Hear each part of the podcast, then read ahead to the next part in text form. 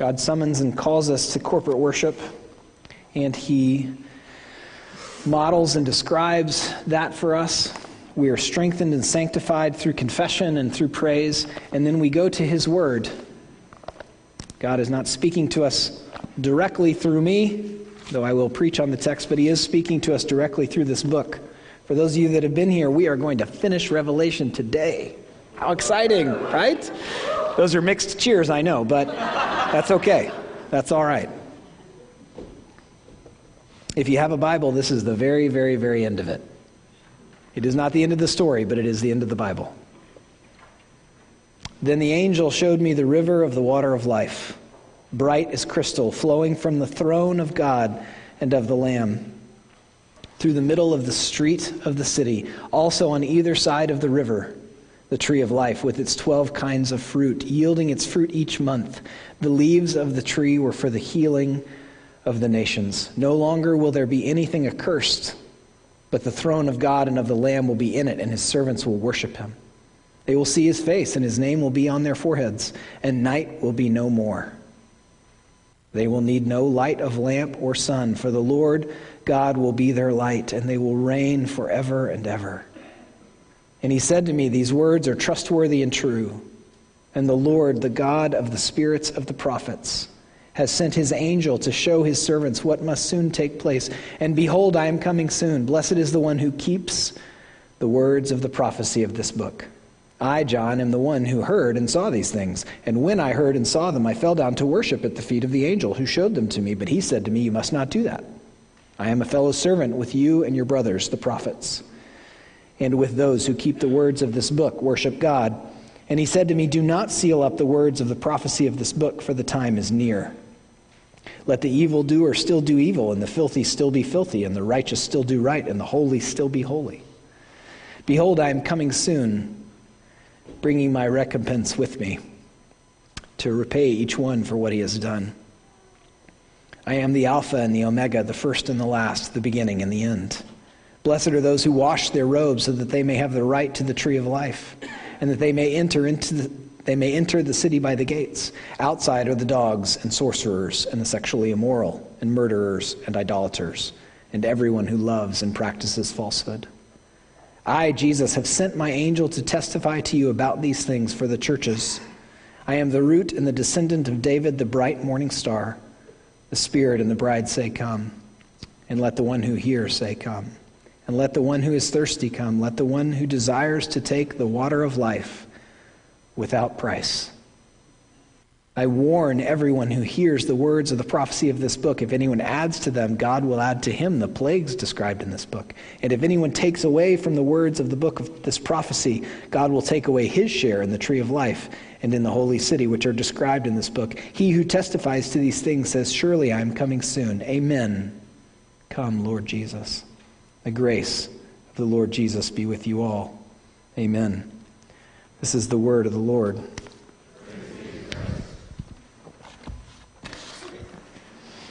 Almost every chapter, unfettered, unflinching picture of both justice and hope, of both the healing that comes when Jesus returns to earth to renew all things and make all things new. Unflinching about judgment and hope. I don't know how well you remember. I don't know if you've read the book of Revelation several times. In chapter 4 and 5, there's a throne room, and John has to enter it through a door. Now that throne room has come to earth. There's a sea of glass around the throne room. Now that sea is water that's flowing from the throne for the healing of the nations. I don't know how familiar you are with the Bible, but in the beginning, in Genesis, um, Adam and Eve chose to stop trusting God's good heart. That was their sin. They had been trusting his good heart and they stopped. They believed that they knew better what was good and right to worship and to do. And God left a sword guarding the Garden of Eden. Then, many, many, many chapters and centuries later, that sword came down on Jesus metaphorically when he died for us. Now, heaven descends onto this earth and the earth becomes an Edenic city. The story of God enters a new chapter. This is the end of our Bible, but this is the beginning of a new story, and there will be no night there. And I think we understand this both literally and metaphorically. I think we understand the beauty and the importance of it, the importance of light to cast away the shadows that cause us to fear, both literally and metaphorically. Even our anger needs light, doesn't it? So often we're angry with other people, and because of our issues with communication, we're often unable to, to really find the other person's perspective and understand their motivation and where they're coming from, and we become angry, and they become angry, and what that needs metaphorically is light. Look at how many kinds of light there are in the room. I don't know how to describe light bulbs effectively, or I would. I dropped my wedding ring about a week ago on the floor in the middle of the night because, you know, hands swell up at night and I kind of hurt one of my fingers and I was worried about it swelling. And so I took it off and in the middle of the night knocked it down. And a week later, this morning, decided to look for it. That's how I do life. Sorry. welcome, welcome to how I stress out my staff. And did I hear an amen? No. Um, and so what did I do this morning? I got down on my uh, chest looking for it and I pulled out my iPhone Come on. Uh, there it is. Remember when iPhones first came out and this was a special app? And then with like the next update, it was like just embedded in the phone and all the Zap makers were like, curses! There's so many kinds of light that we need, literally and metaphorically. And I think we know that. And it's mentioned in chapter 21 and it's mentioned again in chapter 22 that when God comes down to earth, when heaven and earth collide, when evil has been extracted from the world, when the destroyers are destroyed, when sin and disease and death are no more, there will be no more darkness, literally or metaphorically. We, what's happening in the Revelation is we're seeing our lives from the king's perspective, and at the end of the book, we're seeing the next chapter in God's redemptive plan for history in the river and the trees, which will dole out the healing of God. The river cleanses the physical world. I don't know how familiar you are with the Bible. If you read Ezekiel 47, and of all the Old Testament uh, texts that I've references, because there are more Old Testament references than there are verses in the Revelation. You know what I mean? So, like 403 verses, 550 references. Meaning, we can understand how John learned to understand his vision mostly from the Old Testament. Anyway, of all of those references, Ezekiel 47 tells us a lot more about this river flowing and what it does. It starts out as a trickle and then they go a thousand cubits. Remember, we have English measure and metric measure, and we also have angelic measure from chapter 21. Kind of fun. Maybe not. We should maybe just have one. Maybe then it'll just be one system of measurement. Maybe the angel system will be the only system in the. That'd be nice, wouldn't it, engineers? Yeah.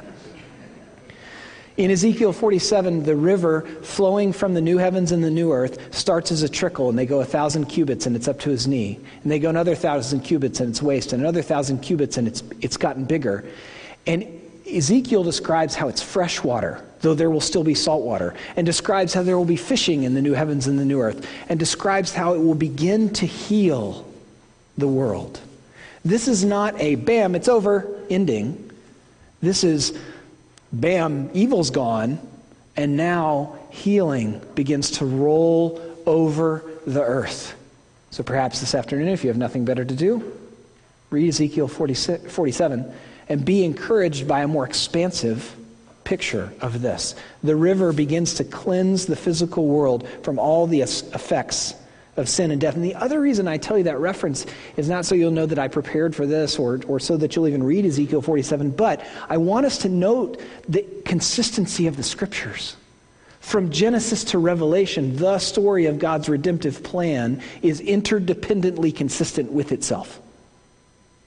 In Isaiah, in Ezekiel, in Zechariah, in the way that Paul and Peter especially describe. That was quick, whoever turned that off. Good job. You know that all buttons turn it off. Well done. Um, the Bible's incredibly internally consistent in the way that it describes God's redemptive plan and how that the end times inform our daily life and how the end times will look. Though it doesn't satisfy all of our questions, especially with respect to timing and sequence, it's incredibly consistent. Ezekiel also saw uh, trees. We have a tree, the tree of life, and for John, that tree was on either side of the river because it was so expansive. The tree and the water flow out from the new heavens and the new earth offering nourishment and healing for all of the wounds of history, for all the wounds of sin and disease and death, and what the beast accomplished, and what the second beast accomplished. This isn't the end, though it is the last chapter. Good job for those of you that have listened to 22 chapters of Revelation. It took us almost an hour and a half. That's how long it takes me to read it, so I'm assuming that's how long it took us to read it. You listen to the words. According to chapter 1, you are blessed for having heard all the words of the revelation. But don't let the fact that it's the end of the Bible lead us to miss something. This is a whole new chapter that will be on the foundations of this earth. Your life here matters and will continue to matter into eternity and will continue to inform who we are and who the world is in the new heavens and the new earth. Make no mistake, because it is in the text what does the river and the trees and the city do? Heal the nations. Can you even imagine it? Do you know about all the kidnapping and death that's going on in Nigeria right now? Can you imagine that being healed? Can you picture the water reaching that part of the world and from the leaves of the trees, it being healed as a nation? The destroyers are gone. That's Armageddon, pictured in multiple chapters of the Revelation from different vantage points, same event. And now it's being healed. We don't know a lot of what's going on in China, but we, do, we can tell that they are afraid of how many people there are followers of Jesus. It's not just Christians, they're also punishing Muslims. And we know a fraction of what's happening there. Can you imagine China being healed by the waters of the new heavens and the new earth? through the leaves of the tree of life. Can you picture the racism of this country being healed through the waters flowing from the throne and from the tree? Can you picture the decades ago horrific genocide in Rwanda being healed by the people of God and the water flowing from the throne and the power of the leaves of the tree of life? That is what's happening here, and it is incredibly challenging to our imaginations, which is why the book is so wild in the visions that John saw. The destruction has stopped at Armageddon, and now there's healing. And one of the reasons I continue to preach Revelation through Advent is because O come, O come, Emmanuel does not make any sense unless we understand the tension of the song that sin and disease and death are still here. So we need the second advent.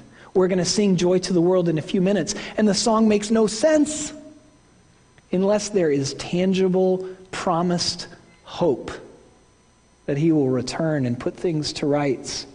Then it is a glorious and delightful song. Those of you that struggle with Christmas music, not Joy to the World. I know I can't fix it if you don't like Christmas music, but through our hymns, we sing some of our most profound theology, and especially around Christmas time. The tension of the good news that we receive in Jesus' incarnation and the beautiful promises of chapter 22 that we do not receive yet, but our promises.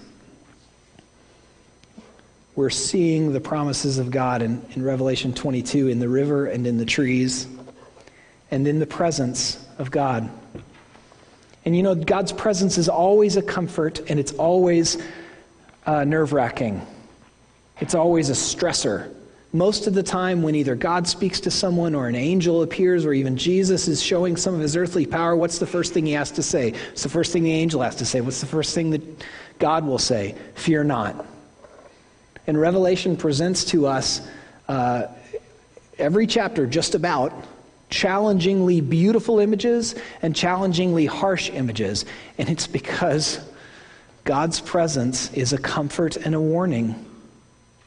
It's a comfort because of his love, and yet it's a warning because he's going to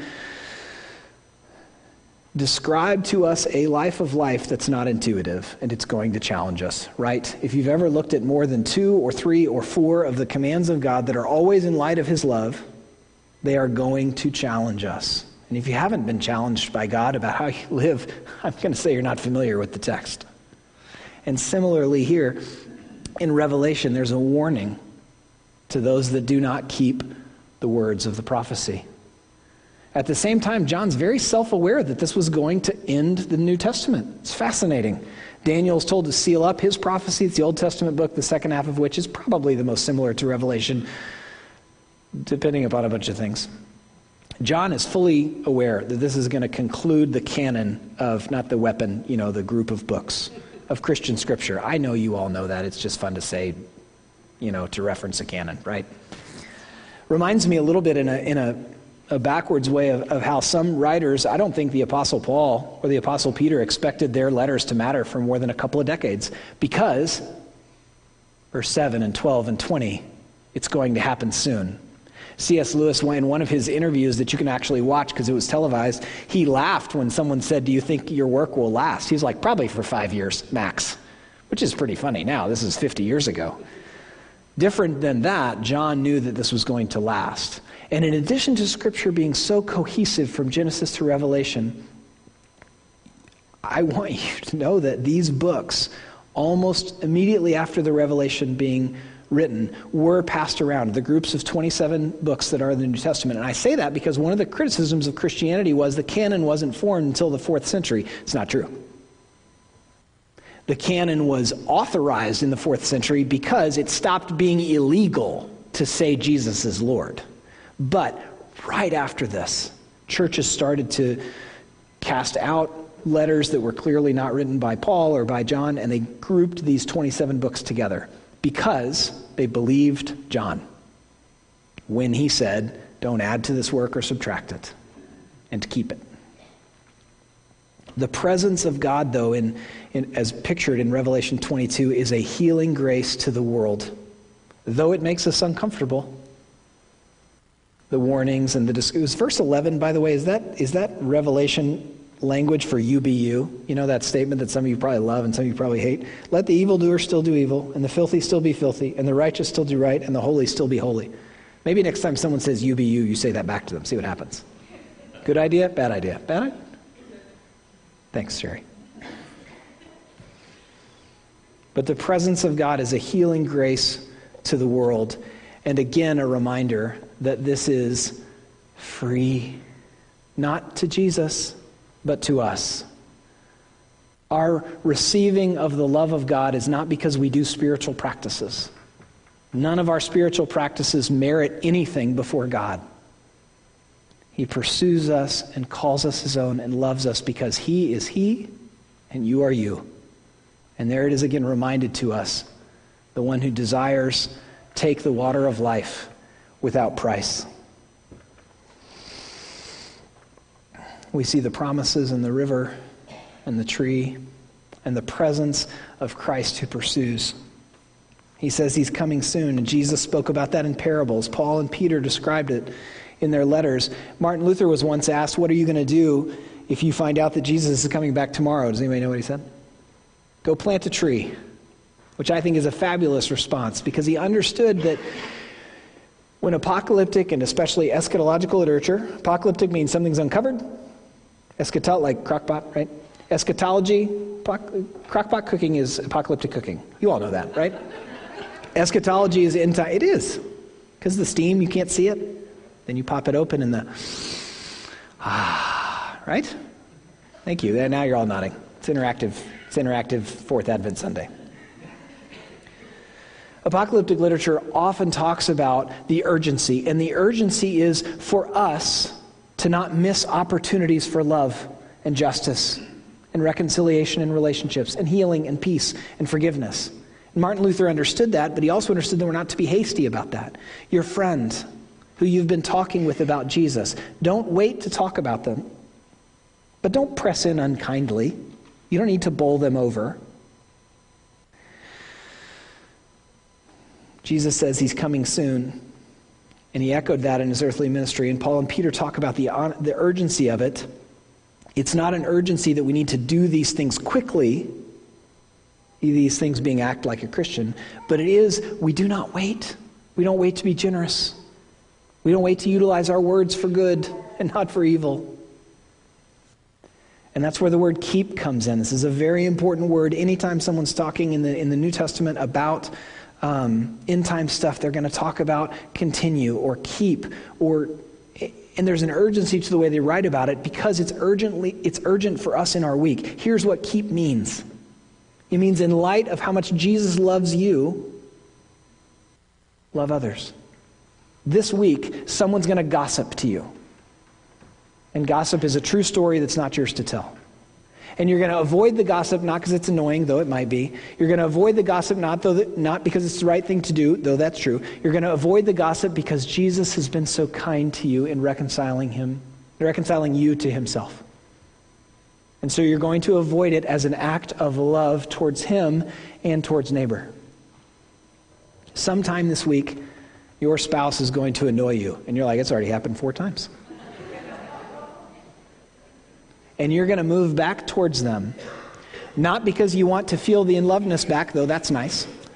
Not because the room needs to. I just mess up the whole room? Do you guys need a minute? Everybody should get ready to go get a drink of water. I just see all, all sorts of elbowing, and anyway, it's fine.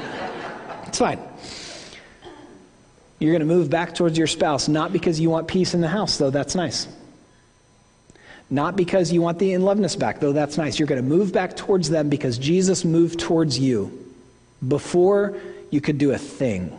He moved towards you in love because he loves you and calls you his own and did all of that work on the cross to reconcile you to the Father. That's what it means to keep. This week, you're going to have a challenging moment with a family member. They're going to say something really obnoxious at a family gathering. You guys not have family like me? No amens about this? And you're going to take a breath, and you're going to take a few minutes, and then you're going to lovingly confront them on it lovingly. And if they're going after someone else in the family, maybe you step in between the aggressor and the one who's not going to say anything for them. You're not going to do it because they're annoying. You're not going to do it because what they said was ridiculous. You're not going to do it because you're fired up inside. You're going to do it because of Jesus' pursuing love and your longing for the family to be at peace because of his love. Your kid is going to do something really dumb this week. And you're not going to grab them. You're going to lean down and you're going to say their name. And that you love them and nothing will ever change that. And then remind them not to hit their sister. And you're going to do it that way, not because it's a good way of disciplining your child and you're going to do it that way not because it's the right thing to do. You're going to do it that way because Jesus so lovingly calls us back to himself. And that's what it means to keep the words of this prophecy.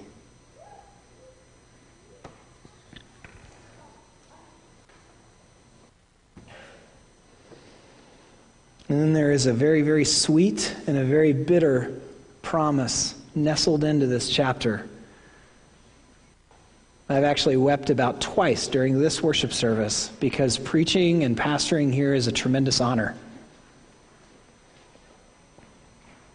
Did you catch the word recompense?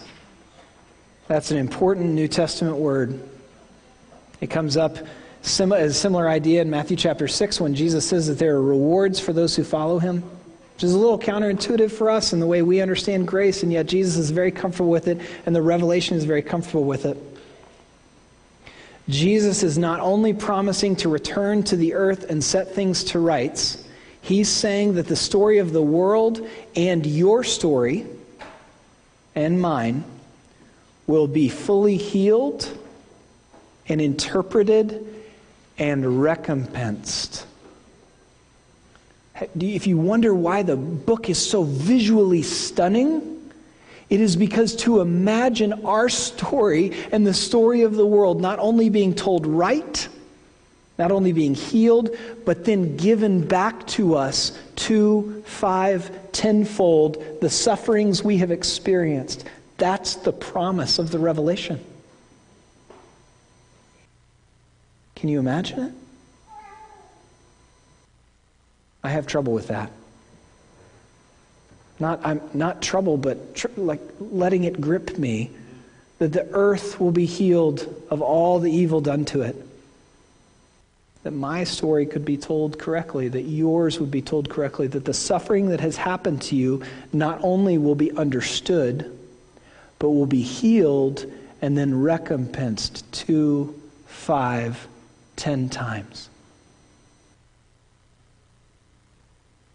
An incredible, incredible promise.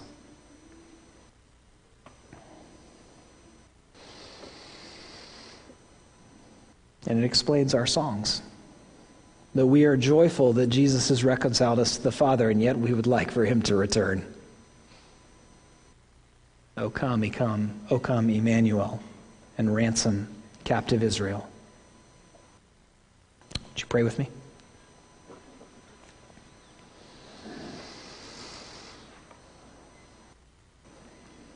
Father in heaven, we know that you have purchased joy for us, and yet there's so much in this world that distracts us from it. There is so much in this world that has not yet been fully touched by your joy. There is so much that harms and destroys.